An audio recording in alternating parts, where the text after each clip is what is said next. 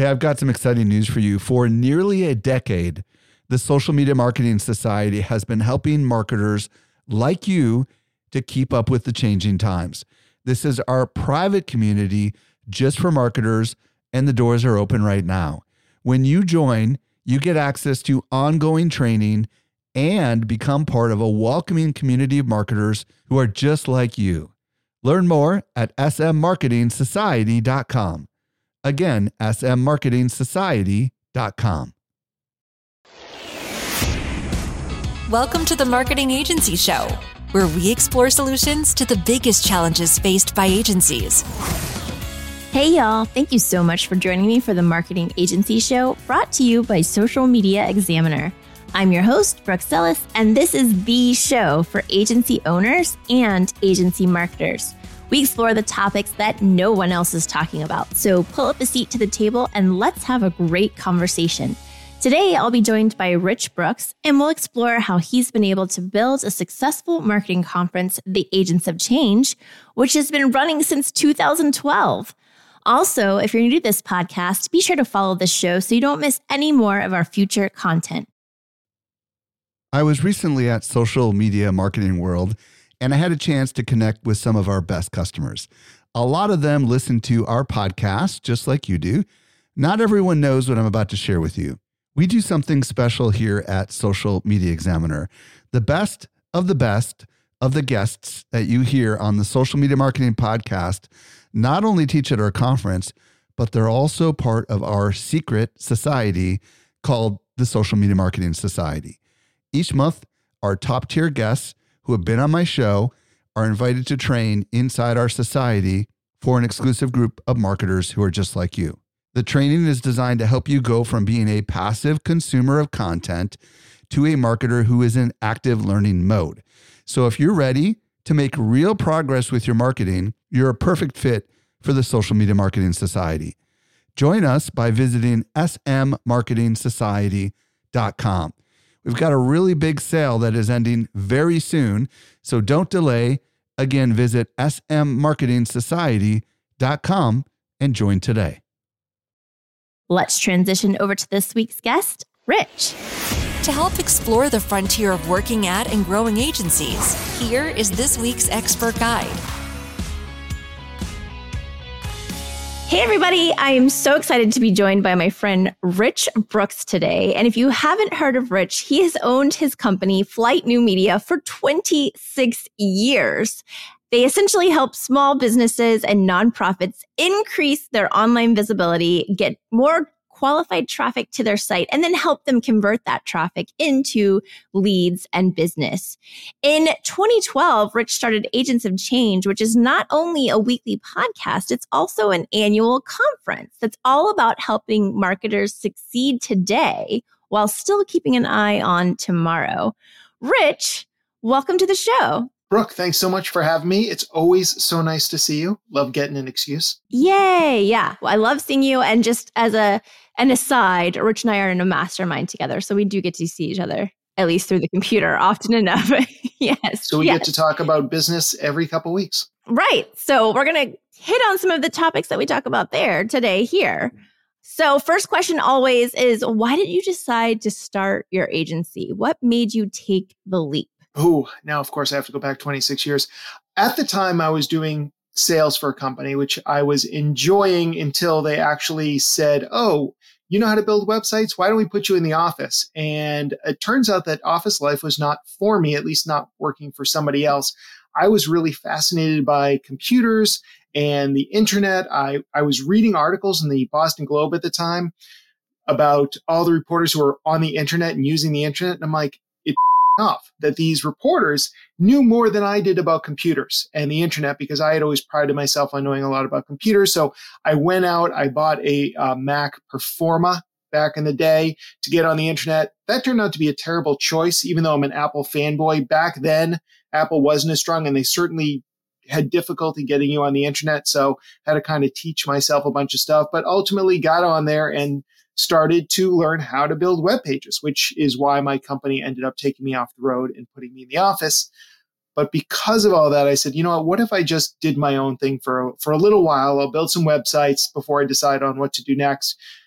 thinking that within two years I'd be out of a job because by then designers would learn how to program or programmers would learn how to design and I'd be out of business. So I didn't know back then that you could actually hire people to do this work for you, which is where I find myself today. What an awesome journey. So let's go on to uh, the second question, which is, you know, I've been to your conference a couple of times, but what made you produce Agents of Change, the the live event, and how does that event serve flight? Like, what's the intention of that event for flight? Yeah, so Agents of Change started because I was attending other events. I was attending Blog World back in the day and South by Southwest and, and I don't even believe that at this point, Social Media Marketing World, which quickly became one of my favorite conferences to attend, had even started. But when I went to these big cities, Austin, Texas, Vegas, LA, to go to these conferences, I rarely ran into another Mainer, another person from Maine. And so it's like, what if I could take some of this energy and kind of bring it back home and maybe start my own event? And that's more or less what I did. So at the beginning, it wasn't anything to do with flight. It was more about how do you how, like let's just bring this information and this knowledge back to Maine because there weren't enough people leaving Maine to get it. So, um, luckily, during those years of speaking and attending Blog World and those other conferences, I got to know a lot of the big names of the day. And usually at an after hours party, when there was tequila being served, I would start talking about Maine and they'd be like, oh, it was two reactions. Either oh, I've always wanted to go to Maine, or oh my God, my parents owned a camp up there when I was a kid. I want to go back. And by the way, camp does not mean like a summer camp. It means a, a cottage that is not open year round. That's that's how Mainers call it. They call it a camp. That's why they say things like we're going up to camp. Anyway, hmm. I digress. So I ended up talking to these people and got them really excited about Maine. And then over tequilas, we convinced them to come to Maine and speak at my conference. And that's really how it came about. So I was bringing this group in. And at the time, everybody was talking about social media. But I, running a business and seeing what my clients needed, also realized that search had to be part of the conversation, SEO. And it was also 2012, and, and there were the, there weren't, in my opinion, enough people talking about the impact of mobile marketing. Even though the iPhone wasn't really a thing then, I just felt like you know we need to be talking about this. So we basically said that the first iteration of Agents of Change was going to be all about search, social, and mobile marketing. That was the conference and brought people in primarily from New England, although we do get a few people who will travel long distances to come to the conference. And it's been, it went strong for eight years. We took COVID off. We're coming back this year. Over the years, I realized the benefit it could have to Flight New Media as an agency. And that wasn't the original purpose, but it definitely has become one of the reasons why we continue to run the conference. Because when I am up there speaking, and whether it's my presentation or I'm introducing other speakers, people in the audience, often local people, are seeing me not just with the Agents of Change hat on, but also the Flight New Media had. And so when we ask new businesses, new clients how they heard of us, very often the answer is something along the lines of, well, I've been attending Agents of Change for years and I'm finally ready for a website. We're finally ready for SEO. And so, of course, we thought of you. So it has been a great tool for generating leads and awareness and has got us into boardrooms and offices that we never would have gotten into otherwise. So it sounds like it was almost like community led at first. Like you wanted to serve the community of Portland and thereby Maine by bringing some of these marketing geniuses to the state. And it, then it kind of turned into, you know, a business objective for flight. So can you expand a little bit on like as that progressed into a business objective? for flight. What does that look like now? Now that you've kind of like, okay, we've done it, we've been doing it for a while, and now we want to achieve these things. Well, first of all, I think you're making me out to be a much kinder hearted and selfless person than I actually am. I was like, let's bring all those people here so I can throw a big party and be the center of attention. Ah. But I know where you're, I know, I can see where you were being misled. All that being said, yeah, now it, now it is something that is about agents of change as a lead gen tool for flight. And not only that, it's still all the th- other things. It's about bringing new ideas to our local community and it's about bringing people together. I mean, there's great energy at the event every year. So that's been all part of it. But yeah, it's something that when my director of operations says, I don't see how we're going to make a profit at this this year and wants to shut the whole thing down, that usually comes from outside consultants too. I'm like, hold on, hold on, hold on. If we just break even with the conference, but then we get a couple jobs out of it, it's just marketing and marketing costs money. It's an investment in our future. It's an investment in our pipeline. It establishes our expertise, all this sort of thing. So it's also something that's very challenging for other local businesses to compete with, other local agencies. And, and I talk about this idea a lot in my remarkability formula, which is something I talk about, but the idea of how to stand out. And it's not just about standing out, it's about finding something that makes you stand out that's hard to replicate. And if I came up with a great plan for SEO or Facebook ads, it's only going to take a few minutes before somebody notices it and can steal it from me. But the idea of putting on a conference, I mean, we put in well over 500 hours towards putting on this event every year, which is why I say it's hard to know if we break even, lose money, make money on a given year because it takes so much of our, our time that could be spent doing other things on this conference. So for my purpose, it's really about building up that awareness, which always leads to new business. And it has become part of the argument for continuing to have agents of change. We did originally, again, we were going to take a year off anyway, and then COVID happened. But we were like, let's see what happens to our business if we take a year off. Do we make more money because we'll actually be able to put that time and energy towards billable hours? Or will we see our pipeline dry up because we're now, you know, out of sight, out of mind? And, you know, it definitely, we don't see as much activity now from the agents of change with three years off. So I think bringing it back will end up being a good thing. Not that we can handle any more work right now. But but yeah, it definitely is an ongoing tool that really helps separate us from everybody else because it's a lot of work. Yeah, it's a tremendous amount of work and you do such a great job. I've actually attended a few times Agents of Change and it's a really well run event. So you're running it it went from community led, which we'll just go ahead and give that to you. and then you started to realize, like, hey, we can produce leads from this. So first question I have there is like, how do you follow up with leads from the event? Like, what does that process look like? That's a great question, Brooke, because it is a little bit different. So if I'm on stage at another event and I have some call to action about downloading slides or whatever it is, or if you want a free consult with me, write your name on the back of your business card or a smiley face, which is something I often do when I'm presenting to an audience that could be good clients for Flight. I'll do that and then I follow up with them. We've got a whole drip campaign, whatever. But for the agents of change, it is a little different because, first of all, everybody's already on our list. I don't need to ask for anybody's contact information because when they signed up for the conference, they became part of our, our audience, our community, and they started getting emails and other communications from us. I have found that a very light touch is all that I need. Basically, it's more about awareness. They see me up on stage. Uh, we will often, ha- we, of course, we have our own Flight New Media booth at the event, and depending on the year, we've had different members of our team doing free on you know spot check consults with people you know our designers talking about branding on you know so there's always been that. In fact interestingly i had a friend of ours who i had been trying to get their business for years is another couple that does work that i was like we could be helping you so much. And they were always like i don't want to spend the money i don't want to spend the money i don't want to spend the money.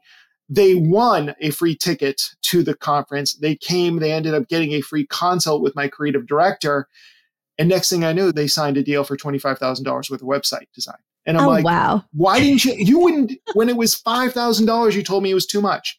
So, uh, yeah, it's just interesting when you get people in the room. And a similar story, we had a client come on. They didn't want any marketing. They just wanted a website that they could point people to. But the guy decided to attend the conference and literally about three presentations into the conference, he tracks me down, grabs me by the arm. He goes, Monday morning, Rich, we need to talk. I'm doing SEO, I'm doing paid search, I'm doing everything. I'm like, all right, let's it. do this. So it's that idea of educating your clients. Like they may not know what you do or all the ways that you can help them. So that's just another benefit of putting on an event like that. Yeah, so it's almost like client retention and lead generation at the same time. Case, for sure, yeah. Exactly. Yeah, and when you can do acquisition and retention with the with the same marketing thing, one event. I mean, that's that's what we say cooking with grease down south. so you just shared a couple of notable wins that you had from hosting the event. I wonder do you or how do you keep track of how those wins positively impacted your business? So, how do you keep attributing that reoccurring income if they continued to work with you to the event, or do you? I only measure to a certain degree. So, like, I know that there are great marketers out there that are about, okay, this lead came in and we can give 25% to SEO and 25% to word of mouth and 50% to the agents of change. Con-. That's not me. If I'm talking to somebody, I'm like, how'd you hear of us? And they say, I've been going to your conference. I'm like, conference, that's all I really, you know, because we're going to put the conference on anyways. We're not going to do anything different. If all of a sudden we're not getting any leads from the conference, people stop attending, they're not getting something out of it, you know, then fine, we'll we'll reconsider whether or not we want to put on the conference. But I can tell by the energy in the audience, I can tell from people just, you know, anecdotally telling me, listen, I I chose you because of this, or at least we're considering you for the job because of the conference you put on then I know that it's doing good work. And so that's that's really all as far as my personal measurement goes. John Paglio, who you know, my my digital marketing manager, hey, John. he might be he might be a little bit more particular about tracking down every UTM code. And I do love UTM codes, don't get me wrong, but I only take it so far. It's more of a it's almost more anecdotal than it is pure numbers. But then I can take a look at the clients who came in through let's call it the agents of change channel and see that we got recurring revenue out of them. Huh. So that's like $24,000 for the year or whatever it might be. And they continue on. So in my mind, if we can come close to breaking even after we've added in our time, then every job we get after that is basically getting that work for free. And sometimes those jobs don't come in right away. Like I said, sometimes it is years later because they'll say, Oh, I went to the conference and I look and it's like, you went to the conference in 2013. Yeah. Like, you could have built your three websites by now. So, what other, because you're mentioning all these cool things. So, my mind's going in a million different directions. But what other notable wins or benefits or op- opportunities have you gotten as a re- direct result, whether it was immediately or years later, like partnerships, collaborations, anything like that? I wish I was a better partner and collaborator. I think part of the reason I started the conference was because I had a previous conference with two partners and after three years, the band broke up. And I think a small part of that, or maybe a not so small part of that, was the fact that I was doing what I felt was the a lot of the work and not being able to make the final decision. As an example, after we had a huge uh, mishap in year two of the previous conference, where there was no breakfast being served when we told i literally sent an email don't eat breakfast. We got breakfast for you. And 400 hungry people show up and how are they going to survive until lunch? No. i ended up scrambling around talking you know got everything. I mean it was not a great breakfast. There were ginormous bowls of yogurt and a few breakfast bars to get people through to lunch. But i was completely stressed and I, that was right before i took the stage. So i said next year we really need a uh, an event planner. And my partner's like ah we shouldn't spend the money I'm like, you showed up after this all went down. Like, yeah. So uh, that was kind of like, and this is how I run my company as benevolent dictator. Like, I listen to every idea. I want to hear what people have to say. You're all smarter than me, but at the end of the day, I'm going to make that final decision on what feels right to me. So that's part of the reason why I run the conference kind of like the way I do. But in terms of other benefits, I mean, partially, and one reason I did start it was just the idea of being up on stage right? And I do like being up on stage. It's my favorite way to share information. So there's that energy that comes from that. There's also benefits of making connections with other speakers, other presenters, other thought leaders. So there's the idea of if I'm getting photos taken of me and John Lee Dumas or Amy Porterfield, both who have spoken at my conference in years past, that just kind of helps my overall visibility anyway. So these are these are ways that I can connect with some of the thought leaders and build relationships with some of them as well, which often come back to help me down the road. Sometimes it might be that they ask me to speak at their event. Sometimes it might be that we coordinate and do something together. So there's just a lot of those kind of networking benefits too. Yeah, yeah, definitely. I mean, gosh, I feel like we, you and I met at an event. I think we knew of each other. Yes. But it was when you were stalking me at the baggage claim at uh, Social Media Marketing World. It yes. Like yeah. It was Social Media Marketing World. Look at Social Media Marketing. It's always bringing people together. so we talked about how you measure and how you don't measure, but what about for your team? Do you give them any sort of marketing objectives as the event comes up? I know you're planning this year's event. So what what goes out to the team as far as marketing objectives? Or do you track any specific metrics? Do you use any special tools that are like event specific or anything like that? God, you make me feel like there's so much more I could be doing. How we 500 hours, I'll need a thousand. Well, first of all, so it's, we're in an interesting year where we did take three years off and we've had a lot of new hires that started during or after COVID. So half of my team has never been to an Agents of Change. So right now, this year, I'm just like excited to bring them into the fold and have them be part of it. We have talked about some ideas of are we going to have somebody manning the table who will be doing free consults and stuff like that? So that's part of what we're doing. My number one goal is right now, my number one metric is sellout. We're in a new space this year. It's a little bit smaller because we wanted to kind of hedge our bets about whether people would be ready for an in person event. And so where we used to be in a place that could hold up to 500 people, and usually uh, we brought in three to 400 people, this year we're in a space that's between 200 to 250 people. And that just felt a lot more manageable for our first year back in a while. So my number one goal fill the seats because it's all about the energy in the room. And if we had 250 people in the new space, which is this great event space called Aura in town, that'll feel so energetic. But if I only got the same number of people at USM and Hannaford Hall, where we used to have the event, which is a great space also, it would feel empty and there'd just be no energy. So right. you know, that's the whole thing. If we get 200 to 250 people in there, it's going to feel great. There's going to be great energy. I'm not worried about the quality of the presenters. I know they're all fantastic. The, the topics are great. I'm not worried about any of that. Once you hit that magic number for us, it'll be, I would say 225 will be really what I'm shooting for. Then I know everything else will take care of itself. So, besides filling seats, like I'm just digging into your brain here, but besides filling seats, like what's next? You can't just stop there, don't you? I, we're business owners. We don't just stop at the first goal. So I know you have like something beyond that. You know, I, when I ever when I talk to people about putting on their own events, because I've had a lot of people over the years come to me and ask me about you know the behind the scenes of Agents of Change, how I do things. You know, they want to put on their own events. I talk about the idea of what I call the three S's, which is speakers, sponsors, and seats.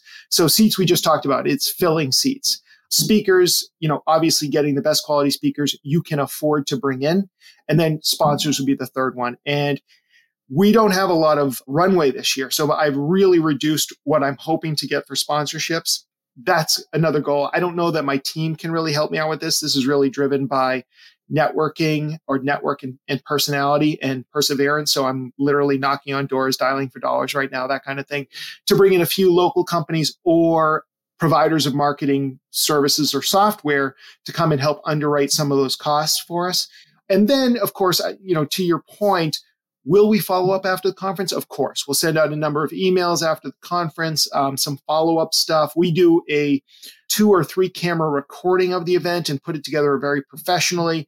Some people uh, will will get that as well. So, you know, and, and we'll try and upsell people on it too. So there'll be opportunities, but really it's more about building connections. Just because you went to the conference doesn't mean that you want flights services. So it's we want to make them aware of it and we'll probably get them on our mailing list, but it's not going to be like we're going to call up 200 people and be like, hey, do you want to buy a website from us now? It's just, that's not who we are.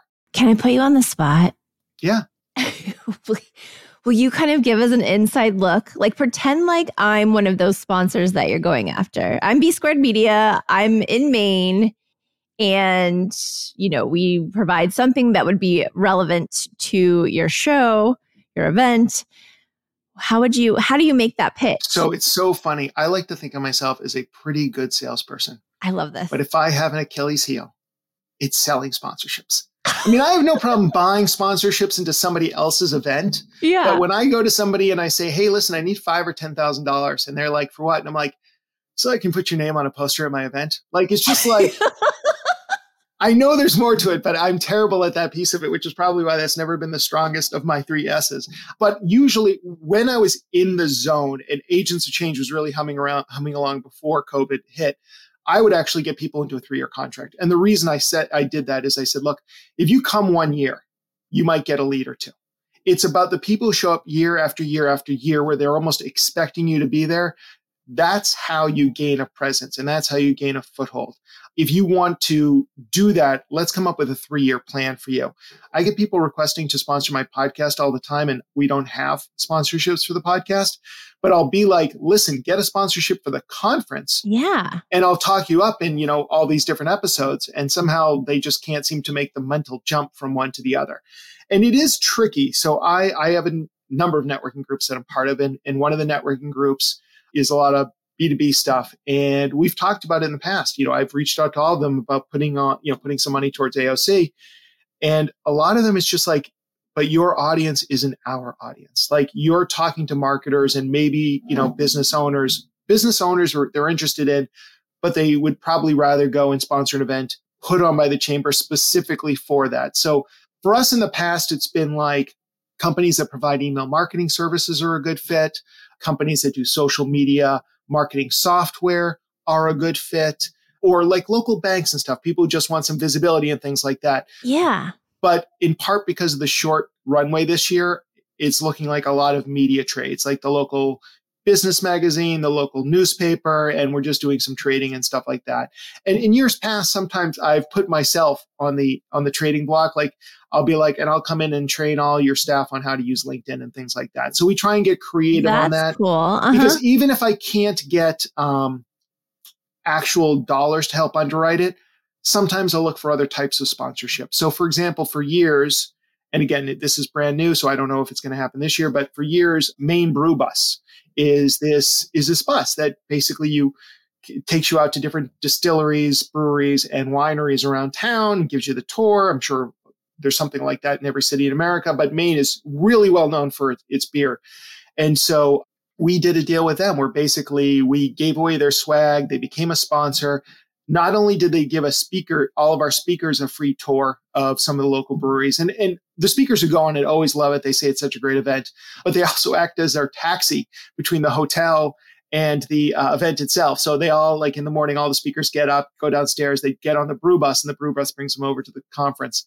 So things like that. Or we've had in years past, we've had a liquor sponsor who's a friend of mine, and he basically puts he, is that Split Rock? Split Rock Distilling, right? So for, they they put together different drinks. We came up with some themed cocktails like the hashtag highball and stuff like that. that was great. Um, I remember yeah, that. And so like, and they gave us a lot of swag. So things like that. We try and find those kind of partnerships. Uh, this year, we won't be able to do a deal with them because the event space that we're in is a bar. They've got their own rules and regulations, but uh, maybe we can do something. They also have a syrup company for mixing spirits. So maybe we'll do that. So uh, in years past, I've both attended and been a speaker. You had those little, and they're delicious. Those little like those little bottles that you put in the speaker bags, those syrups. Yes. Yeah. Yeah, those little syrups, right. Oh man, good times. So it sounds like you have a lot of different ways to view partnerships, which I love, right? Because it's not always about money. You know, I, I do a lot of nonprofit work and we say there's the three T's, right? You can give your time, you can give your talent, or you can give your treasure, your money. And so it sounds like some of the trades that you've made with these sponsors has been, you know, your your time and your talent quite honestly. Yeah, it can be. I mean, if somebody's listening to this and they're in a place where maybe they're uh, in a place in the country or the world where they're like, I, I could be doing this. No one else in my area is doing this. I'm going to be the first. Even if you can't get somebody to donate a thousand, five thousand, ten thousand dollars for a sponsorship, there are ways that you can bring down your costs. And I've seen other conferences that tend to be that more regional, smaller conferences doing things like the food is either uh, free or discounted from a local vendor who then gets to become a sponsor and gets to attend things like that.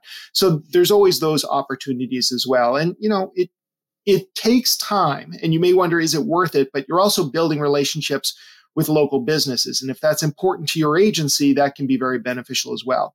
And these aren't necessarily clients of ours. In fact, some of them may be working with competitors of ours, but it's fine. Like they don't have to come work with Flight. We just let's start a relationship. And I think that kind of raises your prestige and your value in the community anyway. And it's just an opportunity for you to be making connections and, and helping out other businesses. And that's always good for your own business. I love that. Yeah, I think that's that's a, a stellar approach because even if they're not sponsoring, they're still kind of seeing you. You're still top of mind. They're yeah. still seeing you as a thought leader. So speaking of, you know, the the new event and kind of figuring out, you know, what's what money wise, are you looking at this year since you're coming back after a 3 year hiatus? Are you looking at this year a little more are you scrutinizing things a little bit more about to understand like where overall cost and ROI are associated with the event. Like, how do you plan to implement, I guess, first, maximize ROI for this event besides butts and seats, or is it just butts and seats? For me, it's mostly butts and seats, quite honestly, because I think everything else comes from that. Now, you talk to my director of operations, she has a very different view of the bottom line and ROI, and we have very energetic discussions about what our time is worth when we put them into this event. But if I go back and, and like I said, I we we had this outside business consultant or business team for years was like, I don't think agents of change is worth it. Like I don't see the value. I don't, you know, it's like it's costing you money every year. And I'm like, I just disagree. I just fundamentally disagree. And another person, a friend of ours who puts on events, and I asked him about the ROI, and he goes, Who cares about the ROI? It's marketing. Like, I'm not trying to make money on this event. If I lose money, that's fine too. It's like, but I'm getting in front of these people, and it just kind of it's it's all part of his approach. And I like that approach. I mean, I would like to make money on the conference, or at least make sure that I've we always cover our expenses outside of worker hours or opportunity costs. That's always the kind of murky bucket that you sometimes struggle. Like, do we bill out at our full rate? Do we give ourselves a discounted rate? Because if we bill out our full rate, we're down $10,000. But then on the other hand, well, we just made all this money from agents of change. So it's like, you know, it's, it's, do I put my money in one pocket or the other? So I, I try not to worry about that because I also like putting on events. Like if you don't like putting on events, this is not how you should do it, right? Like find another area of remarkability, find another way to win business. But if you enjoy this and if you are like me and you love being on stage and you love the energy of bringing people together who are pushing for a common cause, even if they compete with each other, then yeah, events are well worth it. And it is a ton of work. And usually about with the two or three weeks leading up, I am miserable. And then as soon as that last speaker steps off stage, I am like, I cannot wait until next year. Like it's just like that Im- immediately forgetting about all the pain and agony and just that enjoyment. And when you put on a good event, the intrinsic value you get from that, aside of whether you were profitable or not, whether you got leads or not, it's just, it's this great feeling. And when you put on a good event, people take notice of that and they're very complimentary. And I, people come up to me all the time for three years. People were like, are you bringing back the agents of change this year? And I was like, well, I definitely think we've got a core audience here. And now it's just a matter of can we move past that core audience to bring in some new people to make sure that we fill those seats. So, okay, we know that ROI is different for every person and for you, not necessarily money, right? Is a, is a success or a win for you. So let's When talk, it comes to events. When it comes to events, bills, yes. Right. I still have bills to pay. I've got dreams. I want a lake house. I need to pay all my employees a good wage. Like I want to make money. Don't get me wrong. I am a capitalist, but I'm just saying that this in and of itself, I can view as something where let's just not lose money at this and it's going to be successful. Got it. Okay. So let's talk about the, the cost of the events because you're saying like, hey, if I break even, it's fine. Is there anything shocking or surprising about the cost of things, or like what kind of tip or warning would you give to another agency owner who's thinking about stepping into events? Yeah. So your big events are going to be the event space itself. So if you happen to have office space, and here's the other piece of advice I love giving people is you can start small. You do not have to go for a 400 or 4,000 person event. You can go with getting 12 people in a room that you get for free at the Chamber of Commerce, and that could be the most successful event possible. Like it's not about the size of the event, it's about the audience and what you're looking to accomplish. That being said, if you did want to put on something with 50 or 100 or 500 people in it, you are going to have to rent a space. You are going to have to bring in food unless you're really going to plan around it. And food is its own nightmare because invariably somebody's going to be like, so the only vegan option is salad? You know, there's always going to be those people. I've had people come up to me and say, you call yourself an agent of change, but I see you're still serving soda with lunch. And I'm like, I, I'm not an anti sugar conference. I'm literally a marketing conference. Like, why are you in my face about this? Also, Brooke needs her Diet Coke. right. So, like, you're never going to make everybody happy when it comes to food. That's one thing I've realized. It's always the number one thing people are going to complain about or rave about. Really? Uh, but food, oh, yeah. Food costs money. There's no two ways about it. Yeah, the food's expensive, I'm sure. An open bar costs money. We don't have an open bar, but we do have one one or two drink tickets per person because I I like to give people a reason to stick around and network. Bringing in speakers can be expensive. It depends on whether you're paying them and I know I've had some speakers over the years who do require payment. And even though they've given me sweetheart deals, it still is a huge impact on whether or not we can be profitable that year. And it's interesting because nobody who comes to the conference knows any of the people I'm so excited about bringing in. I remember bringing in Jay Baer, Jay Baer, VJ Bear. And the only person who knew it was one other guy who um, was really into marketing, and everybody else was like, he's really good. You should try and get him again. I'm like, okay, I'll, I'll make a note of that. I was there that year, by the way. yeah, yeah. Obviously, obviously, Jay's fantastic. One of the best speakers around today in marketing. And then are you going to fly the speakers in? Are you going to put them up? Are you going to take, I mean, in Maine, I have to take them out to a lobster dinner, right? I mean, that's a no brainer. Of course. A lot of them had never had lobster, gone to a lobster shack. So we have to do things like that.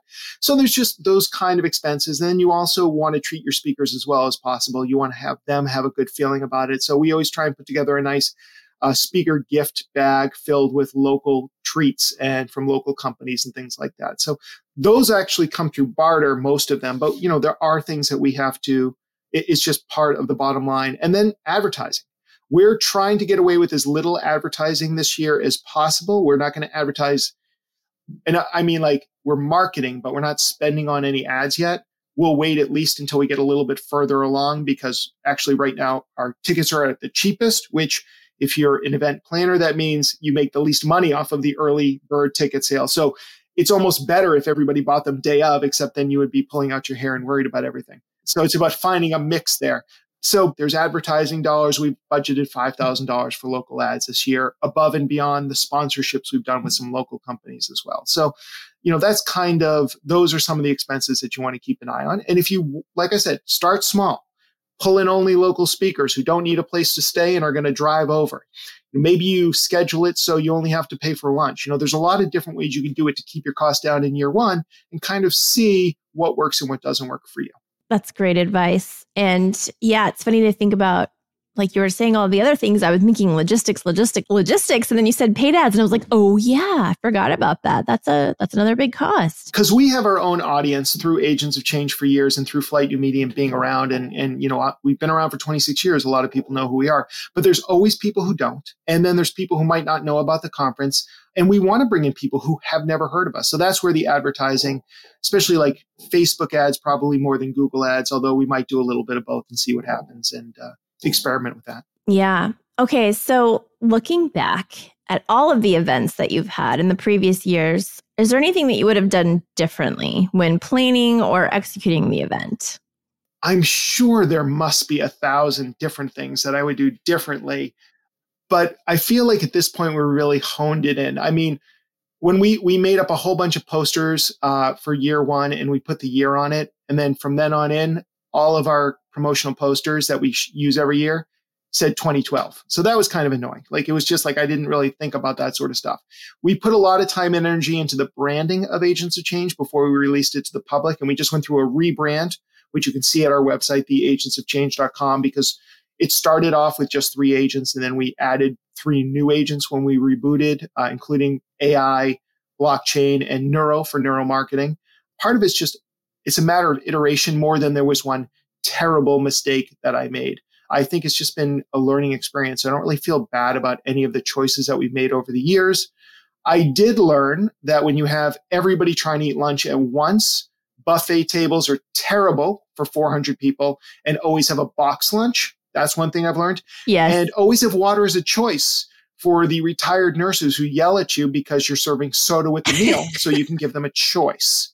Um, those are those are things, and then just trying to manage expectations as, as much as possible because you know there's always going to be somebody cranky. There's always going to be something that goes bad. Building up a community of people who are rooting for you for the event to go well that makes a big difference. And I remember one year as kind of a joke. I took a photo of myself breathing into a paper bag on Instagram. It said like me preparing for Agents of Change. And one of the guys in our community was like, Rich, we're all on your side. We're all rooting for you. And I know we all know you're going to rock it. Right. And I was like, that was not what I was trying to accomplish there, but man, did that make me feel good going into it. Oh, that's amazing. I love that. Okay. Last hard question. Not that they're hard, but if you could give one piece of advice to someone who is an agency owner like yourself looking to plan a live event, one piece of like solid advice, what would it be? Well, I already said it, so I'll try and come up with another one. The biggest one is don't feel like you have to start too large. Like, really, start small. My first event was me and another marketer, and we literally rented the Chamber of Commerce, or maybe it was, it is free for me now. I don't know if it was free back then, and just invited people, put up a couple posters, and, and filled the room. And that was great. It was successful for what it was. Like, you don't have to go big. I would say that just understand what your ultimate goals are. That would be the other big piece of advice. So, are you looking to make money on the event? Are you looking at it as a lead generation tool, like you want to get leads from it? And make sure that all the decisions that you make are based on that. And I'll give you one other piece of advice. Create as much of an event feel as you possibly can. You know, we go to a lot of lunch and learns, we go to a lot of events. Um, I'm thinking of things like social media marketing world where Michael and Phil have really gone out of their way to create a vibe for the event. And admittedly, I haven't been in a few years, um, but when I went, like the networking was off the hook. They put a lot of energy into that. And although I never liked high fiving strangers, like they had the guy at the top of the stairs, escalator, who would high five everybody. Yeah. Um, and everybody was, they just, you know, they, they really thought about the conference as from the, from the attendees standpoint. And I think that's a great piece of advice is that you want everybody walking away in a positive mood at the end of the day because it's not if they learned something necessarily, they're not going to necessarily always remember that, but they are going to remember did they have a good time? Yeah. And so I think that's a big part of it. So the the customer or the attendee experience is something that you should put a little extra effort into. I couldn't agree with you more. it sounds silly, but like the high fiver. Yeah. Like the high fiver, like you just automatically smile. Even if you like roll your eyes and smile, right? You're like, I don't want to give you like, how about a elbow bump or whatever, right? But like it's true. It puts you in a good mood right off the bat when you're walking in the doors, which just kind of lifts your mood and expectations going into the event. Do you, what kind of things like that do you, are you going to have a high fiver this year? There will be no high fiver. That is not my man. Um, but I do have a couple things, but I want to say what they are right oh, now because okay. I do want there to be some surprises. And I don't have the budget of a social media marketing world, but we're going to, you know, agents of change has always been about what do you need to succeed today in whatever you're doing in marketing, but also what should you be, what are the trends you should be paying attention to because they're going to come for you in the future. And so we always try and have one or two things that might be a little bit fun. And sometimes even in our advertising, years ago, I did a bunch of the word puzzles, like the kind of like the picture plus the letter, but and you would have to figure out what those things were. Um, there is a specific word for them, but I'm blanking on what the word. Like things like that. Like I, I like the idea of trying, and this is why the whole vibe, agents of change, and we made them look like they're characters out of comic books and things like that. Like that's I like to have fun. I'm a comic book geek, so it's like just trying to give your event some of your own personality. Yes, great advice. So, last thing, tell everyone where they can find you and connect with you, and also where they can find out about Agents of Change, which is coming up in October of this year. And hey, I'll be there. Yes. So, if you want to connect with me, I am the Rich Brooks on just about every social media platform, but I'm probably most active on LinkedIn, which I know makes me sound old and lame, but I really like LinkedIn. Um, and then if you are interested in coming to the conference, listen, you probably all want to come to Maine because either you've always wanted to go or your parents owned a camp there at some point. you should come. October 4th, and then we've got deep dive workshops on the 5th. You can learn all about it at theagentsofchange.com. And if you can't make it for some reason, I know there are conflicts, we are going to have a digital pass. So you'll be able to watch in your pajamas from your home or office. Always such a lovely option. Well, Rich, you've been extremely open and honest about your event, and I'm sure that the people watching and listening are going to pick up a ton of information and probably reach out to you for either a trip to Maine, some Maine beer, or just figure out how they can visit you at Agents of Change. I would encourage you to visit Maine that time of year too. Uh, beginning of October is like leaves are changing. Oh, it's so beautiful. So definitely consider the trip. It's well worth it. Thanks again, and we'll talk to everybody next time. Thanks for listening. If you're new to the show, be sure to follow us. If you've been a longtime listener, let your friends know about this show. I'm at Brooke Sellas on Instagram and Twitter. And for fun, make sure you tag at SM Examiner. Also, be sure to check out our other shows the Social Media Marketing Podcast, the Web3 Business Podcast, and the Social Media Marketing Talk Show. This brings us to the end of this week's Marketing Agency Show. We'll catch you next week as we explore the adventures of marketing agency life. The Marketing Agency Show is a production of Social Media Examiner.